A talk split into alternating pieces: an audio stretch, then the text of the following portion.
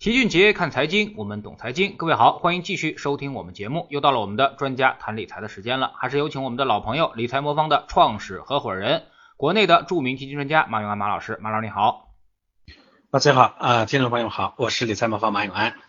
嗯，这周呢有个新闻啊，六大国有银行同步发布公告说啊，自二零二一年一月一号，也就是明年的一月一号起，提前支取靠档计息的个人大额存单、定期存款等产品。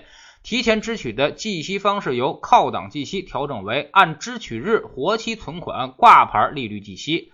那么，什么叫做靠档计息啊？为什么这次要调整它呢？马老师给我们解读一下。呃，其实简单点说的，靠档计息呢，就是拿着定期的收益，啊，享受着活期的便利。呃，我举个例子啊，比如说你买了一年期的大额存单，现在你想第七个月取出来了。如果按照靠档计息来算的话呢，它可以以最近一档，也就是六个月的定期利率，再加上一个月的活期利率来计算。那改成新规以后呢，你这个定期的存单只要提前支取了，不管你存了几个月，都得按照活期的利率来算。嗯，既要活期存款的便利，同时享受定期的收益，那后面呢就不存在了。啊，为什么会有这样的一个调整啊？其实本质上呢是。我觉得银行啊，其实现在在艰难的转型过程中啊，什么叫艰难转型呢？就银行以前呢，这个呃利息呢相对还比较高，是吧？老百姓呢确实理财意识也不强，很多人呢把钱放在存款里头。这两年呢，各种各样的理财产品，高收益的把资金呢往出去往出去拉。这过程中呢，银行呢没办法，所以他也制造了一系列的这种固定收益的银行理财产品，试图呢把钱给留住。但是呢，这个资资管新规以后呢，这种产品呢不让做了，不让做了呢，银行呢就面临着资金的这个压力。这种情况下，他又制造出这种，总之啊，就是一句话，翻来覆去，他就是想玩这个固定收益的这个游戏。哎，不管是用理财产品，还是用这样的这个啊变相的这个理财的这种这种固定收益的这种这呃这种理财，总之呢，大家都是在玩这个游戏。但是，那国家为什么不让他玩了呢？因为这种玩法。当经济快速增长的时候，资本回报呢高于存款的时候，那是个敛敛财的法子，所以银行以前都很挣钱。但是现在随着这个经济增速下滑，资本回报在降低的情况下，这种强行的还要给资呃资金呢给这种固定的高收益的这种做法，短期来看呢似乎给银行呢带来了资金，但是长期来看呢给银行带来了特别大大的风险。那银行呢，很多又是国家的，对不对？所以呢，国家当然不允许说啊，钱你都挣了，是吧？你把烂摊子呢都扔给我。所以一边呢不允许那边呢去做这种固定收益的理财，这一边呢它也不允许你在变相的啊把这个啊存款的这个利率呢再进一步拉高。所以本质上我觉得是不希望银行过多的以这样的高利率来吸收存款。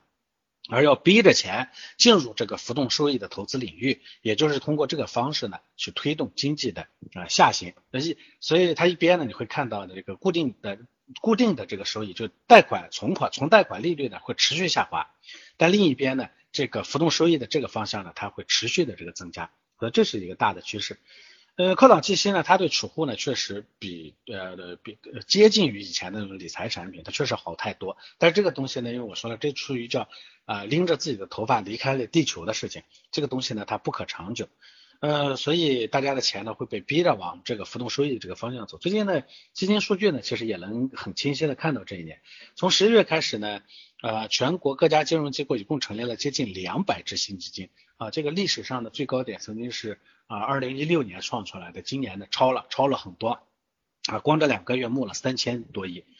嗯，回顾整个二零二零年，其实公募基金的这个数量和规模呢都是啊增长速度非常大。那截止到十月底呢，全市场共有公募基金已经七千六百八十二只，这个数据呢其实很惊人的。那大家都知道，美国的这个公募基金市场呢特别特别发达，其实它的这个市场呢一共也就几千只公募基金啊，我印印象呢这个。啊，十年前呢，我当时在研究美国市场的时候，它只有五千只公募基金。那个时候呢，韩国的市场呢是有七千多只公募基金。今天呢，我们看到中国的这个公募基金市场呢也有七千多只基金了。但是我们的公募基金的规模，总体规模啊，还跟人只有人家的几分之一啊。呃，一九年底的时候，我们是六千五百四十四只，那一年就是十个月增了一千一百三十八只啊，涨幅呢接近百分之十七。现在管理的规模呢，大概也是十八点三一万亿了，所以。这个总体上，我觉得就表现出这样的一种，就是呃，国家呢坚决的、毫不犹豫的推动资金呢，你不要再去进入储蓄或者这样的固定收益的这个渠道，而是要让资金呢进入浮动收益领域的这样的一个决心。嗯，呃，其实现在这个很多地方，我们看年底了，这个蓝储压抑又来了啊。那么很多银行其实给出了百分之四点九啊，甚至有能能这个很高的这么一个固定收益，而且是存款类产品啊。马老师，您觉得呃怎么会给出这么高的一些利息呢？哎，其实银行呢，呃，这个这就是人家叫什么呢？叫宰卖爷田不心疼。银行呢，毕竟不是这些银行的工作人员的，对吧？他也不是行长的，大部分银行都是国家的，对不对？那对于这些人来说呢，我的一个任期呢，我的考核期就是一年啊，甚至就是半年，甚至几个月。那我要把我眼前的这个考核的任务过去了。那如果呢，呃，是我的考核任务是什么呢？就是就是这个揽储嘛，是吧？储储蓄额嘛，对不对？我管你这个高息拉来的，最后呢带来什么样的麻烦，我先把它揽揽来再说，我先把它任务完成了再说。至于带来的麻烦，几年以后呢，这个发现呢，这个收益倒挂，放出去的钱收不回来，或者说放出去的最终呢，扣除各种坏账以后的利率呢，还抵不上前面的成本，这种这种关他什么事情呢？反正他已经任务完成走人了，对吧？所以这种情况呢，我觉得。这其实也是最近这种嗯国家呢在这上面呢不停的去压缩和阻止这样的行为的一个原因啊，我估计啊后面的随着银行行业的竞争加剧，大家的这个生存空间的下滑，这种情况还会存在，但它带来的是以前大家觉得银行存款还比较安全，如果再这么大些大幅度的做下去，银行存款都不安全了，因为毕竟银行也是要靠存贷差来吃饭的，对不对？嗯，那么对于普通的这个投资者来说，或者普通的这个理财用户来说，您觉得还可不可以去薅一把这个羊毛呢？如果有高的薅一把没问题，因为毕竟咱们后面那个五十万的那个银行存款保证呃存款的这个呃保保保障办法呢，它是在的。所以五十万以内呢，你去薅一把也没问题。但是呢，我觉得这种事情不可长久。呃，我们说理财的要顺势而为，千万不要逆着去，非得要去叫在疯狂的在作死的边缘疯狂试探。你非得说这种这种，它是个逆潮流的，国家不推广的，不不愿意让你去做的一个事情，非得要去做的话，总有一把你会踩错了。所以我觉得没必要。再一个。嗯，你你本来会有更高收益的，但是似乎看上去它没有那么稳，但其实呢，收益更高的理财领域，干嘛不去呢？非得要扒在那样一个，最后呢担了莫大的风险，也就是四天期，你说这它它有多大意义，对吧？就跟当年很多人呢就觉得啊做那个 P to P，哎，这收益率。比那个银行存款高一些是吧？就觉得别人都出问题了，就我不会出问题。它是个逆潮流的东西，你非得要去做，但最终呢，你发现很多人呢都是抱着说我没问题，他们会有问题的这种心态，或者说我认为我可能侥幸命命好，哎，最后呢，凡是这么想的人都栽进去了。我觉得没必要，理财这件事情求稳为先，我们没必要去冒这个险啊。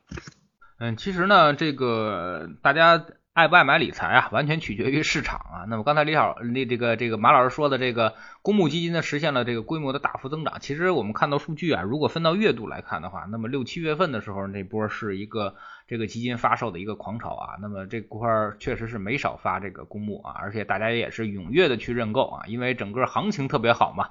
啊，那么所以说大家对于这个公募基金也是特别的看好，但是后来呢，七月份之后啊，那么好像市场进入调整了之后，大家的热情就开始降下来了啊，直到现在又和很多人去打听这个固定的这个收益产品，或者打听这种存款类产品的一些事儿啊，所以说有的时候呢，呃，我们要这个用发展的眼光来看问题啊，不要总在它最高的时候进行去追涨啊，你如果七八月份买的话，那么你这个公募基金拿到现在可能还赔钱了。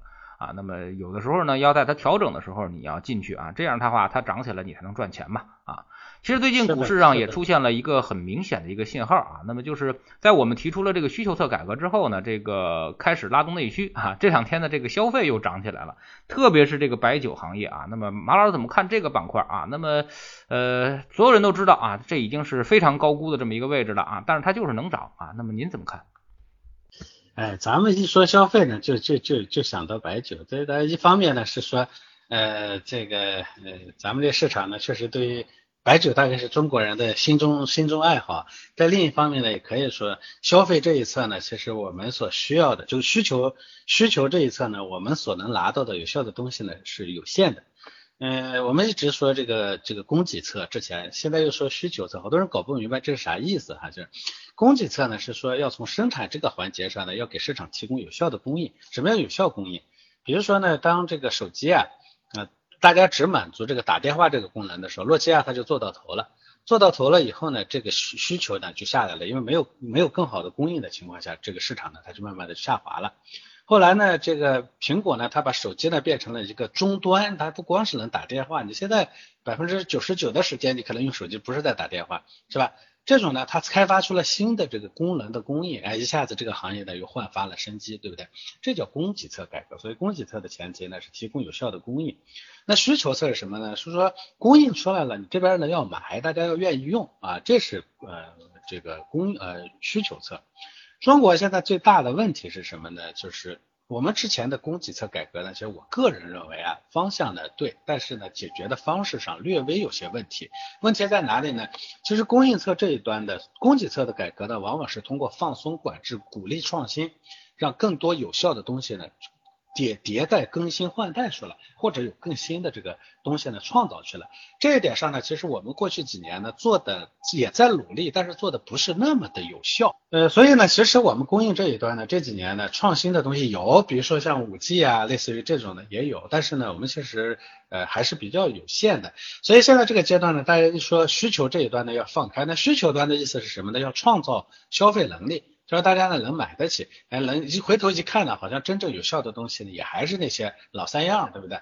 这其实是这个市场里头的一个问题。当然了，从结果上来看呢，我觉得需求改策改革呢有必要，因为我们确实呢，因为之前啊，我们的分配制度的差问题啊啊等等吧。总之呢，我们之前呢，其实在公平这件事情上呢做的不够，导致呢我们的消费能力呢在下滑，这是一个很重要的方面。很多人会说，哎，中国的消费呢已经占了啊经济增速三驾马车里很重要的一个方面。但是呢，啊一个健康的好的经济体呢，它消费呢应该起到更大的作用。比如说像美国，它是消费主导的一个市场，对吧？那中国呢，在这上面呢，其实能力呢是不够的。那消费能力要提上来，有两个方面：第一，大家老百姓手里能有钱；第二，有东西可买，是吧？前面的这个供应侧的这种呢，初步创造了一些需求啊，但是这些需求呢，我当然还我觉得还会还会持续的在创造。我认为咱们之前供应供给侧改革呢还做的不够有效，还需要再进一步的放开创造的能力，激励企业。有条件的企业呢，充分的去进行创新啊，这是一方面。那另一方面呢，需求这一端呢，就得让大家呢手里头呢有钱花，有钱花呢，经济总体表现得好。其次呢，分配得到位。像我们以前呢，如果分配呢差异特别大，特别不公平的话，导致真正想花钱的人手里没钱，而手里有钱的人呢又不需要花钱，这个呢是有问题的。所以我们会看到，我们的这一次的需求侧改革呢，其实它是奔着两个方向去下手的。第一方面呢，它是叫反垄断。什么叫反垄断？很多人说反垄断呢是奔着需求侧下手，其实反垄断呢是奔着公益侧下手的，因为反垄断了，你才会让啊这个企业呢有创新的空间。我一直说啊，说全世界的经济学家，经济学家这个江湖里头各有各的门派，各说各的一套，互相不买账的。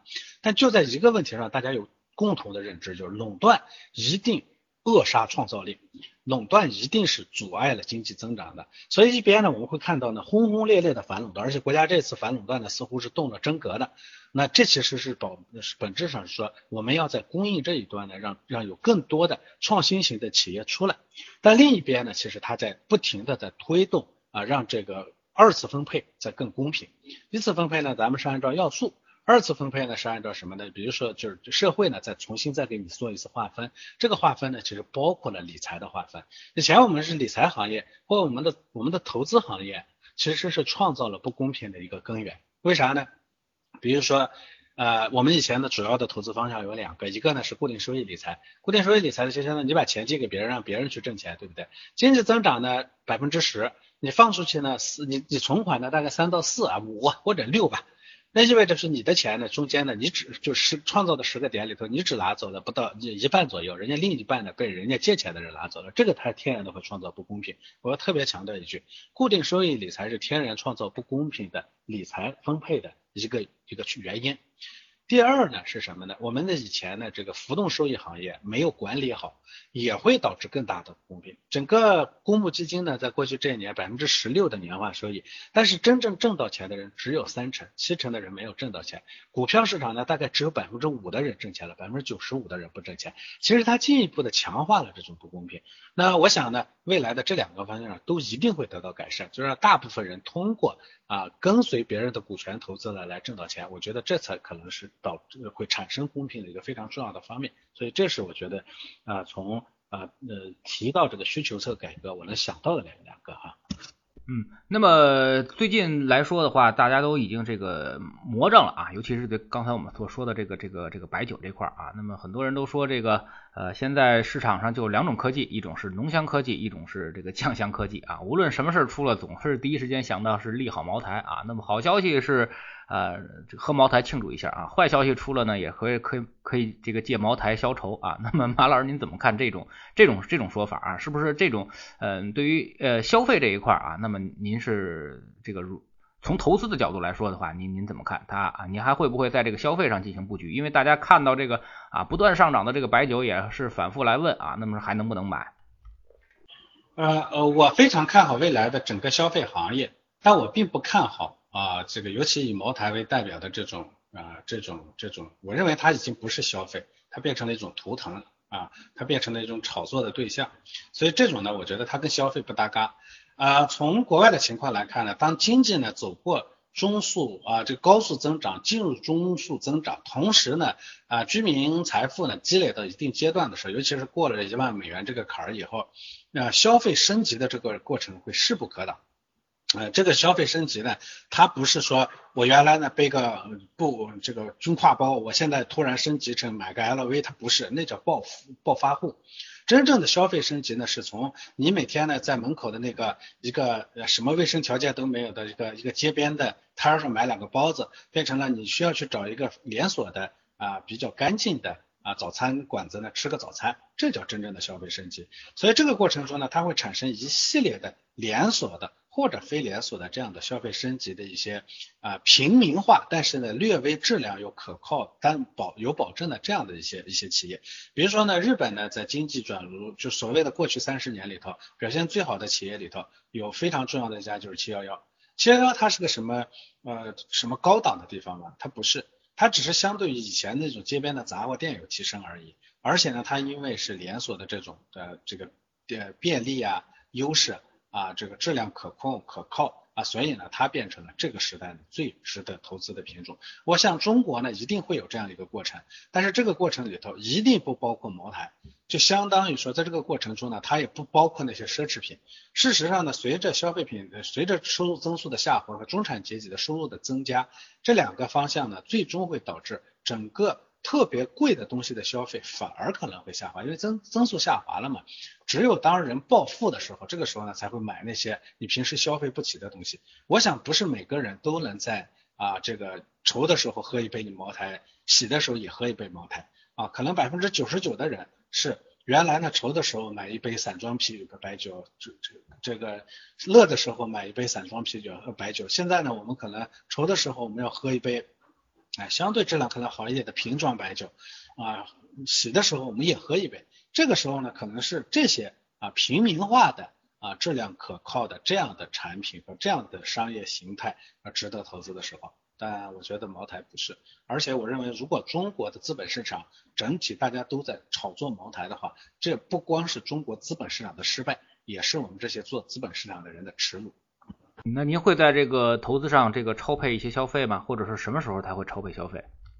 呃，一般呢，消费呢它包括两大类，所以这里头呢其实有个战略投资和战术投资的问题。从战略投资的角度来说呢，中国的消费投资呢肯定是到了一个好的时候了。这个所谓的战略投资，就可能未来十年、二十年里头，这种呃连锁的质量稍微好一些的这种这种这种消费形态都是值得投资的对象。啊，这是这是从战略的角度，从战术的角度来说呢，因为我们未来呢可能会经历，我一直说我们会经历一个比较长的牛市。这一轮牛市里头呢，它分早期，啊，就是早期呢是本轮经济呢这个启动的时候那些热门品种，就像我们之前说的这个呃新基建，是吧？然后呢。它会进入第二个阶段，第二个经济阶段呢是早周期品种和低估值品种，之后呢，它会进入第三阶段，第三阶段呢，它是可选消费以及必选消费的这个表现的时候，所以至少从战术层面上，现在说消费是最好的投资时机，它还未必会来，但是从战略层面上来说，你这个层面就选那些平民消费品，质量可靠的平民消费品，它会是特别值得。啊，值得投资的对象，我相信大家这些年呢会看到中国呢这些年的创业领领域里头呢看到一个奇迹，就是小米，对吧？小米呢从创业到进入五百强，大概是历史上五百强里头呢速度最快的。为什么会有这样一个东西？其实小米呢是个典型的。平民升级、平民消费品升级的一个非常的典型。你说它的东西贵吗？它不是最贵的。你说它东西特别好吗？它也不是最好的。但是它是在好的东西里头价格最便宜的，它是在价格同等的东西里头质量最好的。这其实是平民消费品升级的一个非常典型的案例。我相信在其他的领域里头也会出现小米这样的品牌或这样的品种啊。嗯，我们看到还有一个大事儿啊，就是这个前两天这个沪深交易所发布了这个退市新规啊，在退市标准、退市程序上进行了全面的优化。那么您怎么看这次退市制度啊？您认为未来 A 股的这个退市企业会大幅度的增多吗？我觉得这是必然的。就我们一直说，呃，对于我们的经济来说，做大做强资本市场，这是没得选的，这必然要走的。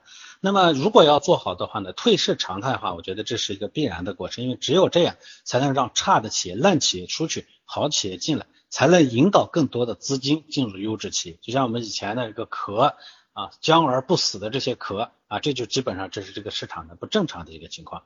那这个过程中呢，其实它是加大了啊这个散户投资的难度，因为以前我们很多僵尸企业，反正你。挨着挨着，我不会投，我投错了，挨着挨着，说不定他又活过来了，对不对？壳还值点钱。但是未来呢，如果这个呃退市常态化的话呢，我觉得个人炒股可能就不再是说按照挨挨挨熬你就能熬得住，熬着熬着你东西没选好，可能就不见了，对吧？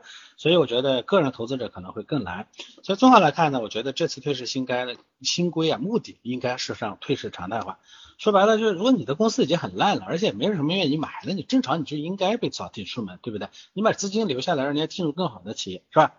呃，美国的资产管理行业呢，在这个在在。在就这个过程，它会有个很长的去散户化的过程。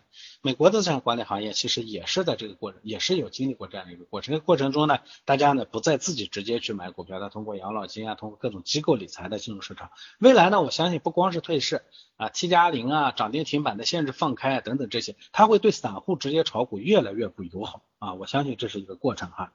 呃，二十年代四五十年代的时候，就二十世纪四五十年代的时候，美股呢其实也是有百分之九十的是散户持有的。到一八年年中的时候呢，大概美国的机构持有者持股的市值已经高达百分之九十三点二。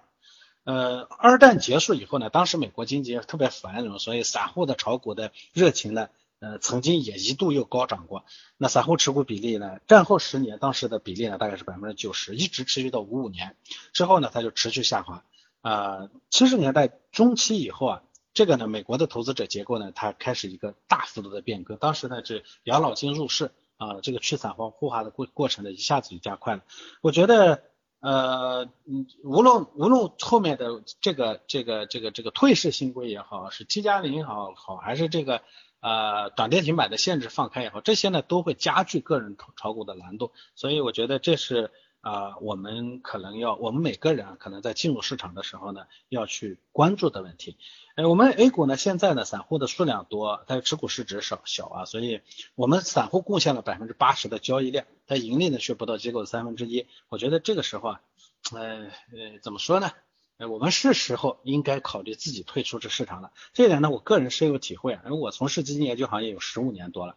一开始呢是在券商机构做基金研究，后来我做私募基金啊，就是万博兄弟啊，主要服务大客户、高净值人群。我当时管理规模呢也挺大的哈，在国内能排到前五。再到现在做公募基金的这个配置平台理财魔方。过去二十年呢，我们的公募基金其实平均收益率很高，但是我们基民没有赚到这个钱，这让我感到非常可惜。呃，所以我做理财魔方的本质也是说，你自己不要再去做这些事情了，我来帮你通过配置好的公募基金，帮你挣到你该挣到的钱。我觉得这个呢，应该是未来一个很重要的方向吧。至于说，呃，这个这个这个退市的这个事情，因为咱们现在退市的比例其实严重的低于境外。啊，我想如果说仿照美国的情况，退市比例要要要能达到百分之六左右的话，那我就觉得市场才是正常的。咱们现在基本上退市都是个新闻啊，慢慢的退市不是新闻才正常。嗯，那么您觉得啊，那么未来这个退市我们会一年有多少家？比如说现在美国可能是上多少家退多少家啊？那么您觉得中国能达到什么样的一个比例？我觉得我们恐怕也也应该到这个水平才行。上多少退多少，我觉得这才是正常的。因为我们现在股票数量也不少啊，这个算起来也不少啊，这个再加上呢，我们在前端呢，现在这个注册制逐步放开，我们上来的企业可能会越来越多。这种情况下呢，如果你不打开后面的口子，那这市场呢就变成个垃圾场了，对不对？那显然是不行的。所以正常我觉得就是，哎，多进多进多少出多少。当然，在咱们的资本市场还在快速成长的过程中呢，有可能出的略微少一点，但也不能太少。我觉得美国百分之六啊，太好了，就应该这样。嗯。那么这个您觉得它对于整个市场来说是利好呢，还是利空呢？啊，未来理财魔方会在这方面怎么破局呢？啊，您觉得未来的市场我们理财魔方要怎么做呢？该怎么通过这个基金给大家赚到钱？我觉得这是两层问题啊。第一层呢，我们先说说这样的对市场来说是好事情还是坏事情？对总整个资本市场来说，那是绝对的好事情，没有这个，那烂企业去不去不了，好企业也没机会。啊，但是呢，对于你持有的个股来说，那可就未必。很多散户手里头持有的那品种，真的是我不能说一文不值吧，反正也不值不值什么钱，那都是很烂的东西。但是我们散户呢，特别容易相信故事，没故事的东西又不愿意去投，越烂的东西呢，越愿意讲故事。我跟你说，这市场市面上 A 股市场上真正有值钱的那些票啊。没几个是在讲故事的，人家没时间讲故事，都在认认真真干活呢，对吧？天天把心思花在资本市场讲故事的那些，啊，是我们散户散户的心头好。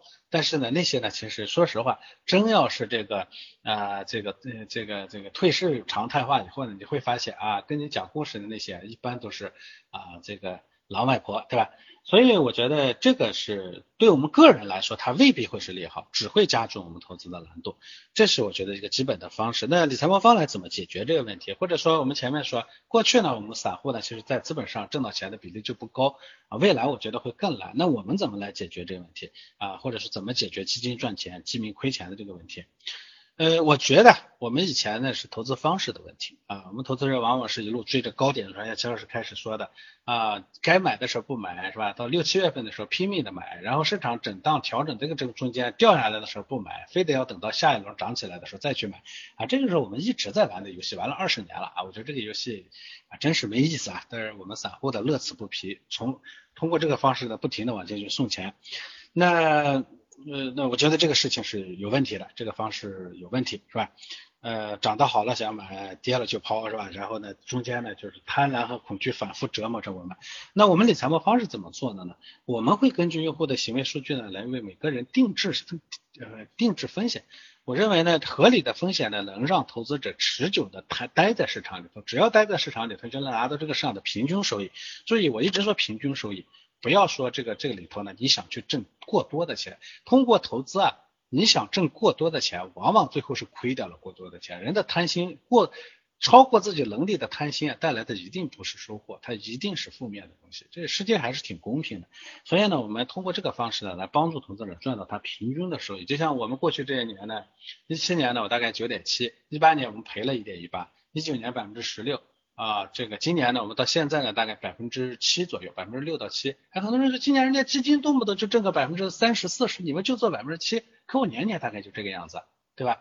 所以这种情况下呢，我最终几年下来，大概四五年下来，我的客户呢，平均的收益大概在百分之七到八的样子，我觉得这就很好了啊。七到八的这个投资收益意味着说，在经济增速百分之五到六的情况下，我做到百分之七到八。那我跟上了这个经济增长的同脚步，说明你没有被别人割韭菜，你咱们咱们起码保住了自己的这个资产，所以这个我觉得是第一个方面。第二呢，就是因为市场呢涨涨跌跌这个过程中呢，我们情绪可能会起起伏伏，所以我们特别重视陪伴式服务。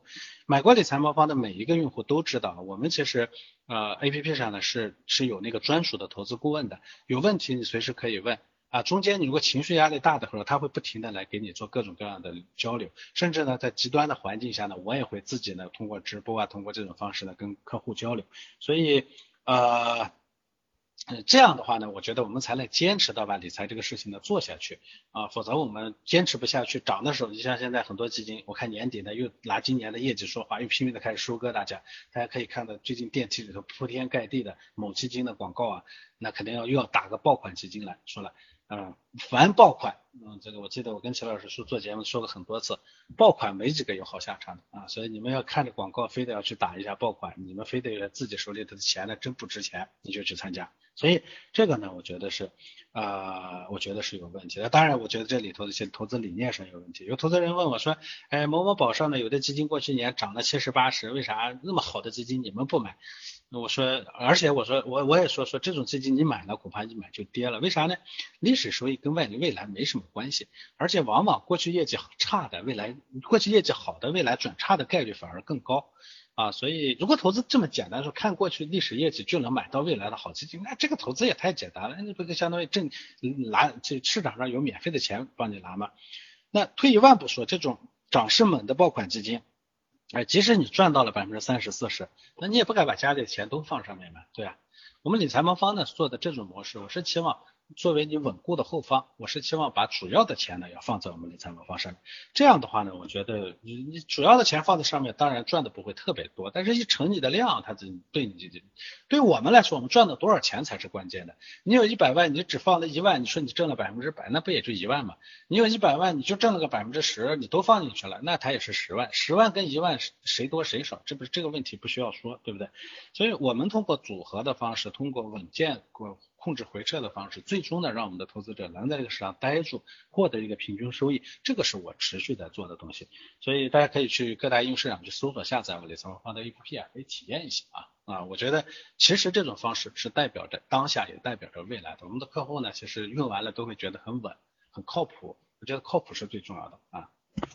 好，非常感谢马老师今天做客我们节目啊，也是跟我们分享了最近的市场的热点啊。那么对于投资来说呢，其实呃上涨的时候啊，这个即便是牛市上涨的时候，也不会超过百分之二十啊。那么绝大部分也就是把八成的时候啊，都会面临着市场的调整。所以说越到调整的时候，我们越要保持耐心啊。那么我们举个例子啊，那么也是昨天我们在这个呃老齐的地盘给大家讲的这个兴权合一的基金的一个例子啊。那么二零一八年初的时候啊，那么大家都抢着去买这支基金，一天就募集了三百亿，当时成为了一个市场爆款啊，第一爆款。但是到了二零一八年底的时候呢，这支基金啊，那么亏损了百分之十四啊，那么大家又都在这个在二级市场上拼命的抛售啊，因为它当时封闭。所以说呢，在这个二级市场上啊，那么进行抛售啊，那么出现了百分之八的折价啊，那么如果这时候你买啊，那么拿到现在，那么基本上也是百分之一百四的收益了啊。也就是说，在最这个不该买的时候啊，大量的朋友在买啊，在最不该卖的时候，大量的朋友在卖啊。所以说这就是大家的一个反制行动啊。但是这种行为呢，它又是人性的表现啊。所以说你不克服人性的话，那么你永远在这个市场上是赚不到钱的啊。如何去克服人性呢？一个呢就是你要多增加学习啊，另外一个呢就是要通过资产配置的方式，让这个收益啊长期稳健的增长，而不要这个出现大起大落。如果出现大起大落，很少有人能够不心动的啊。非常感谢马老师，再见。好的，再见。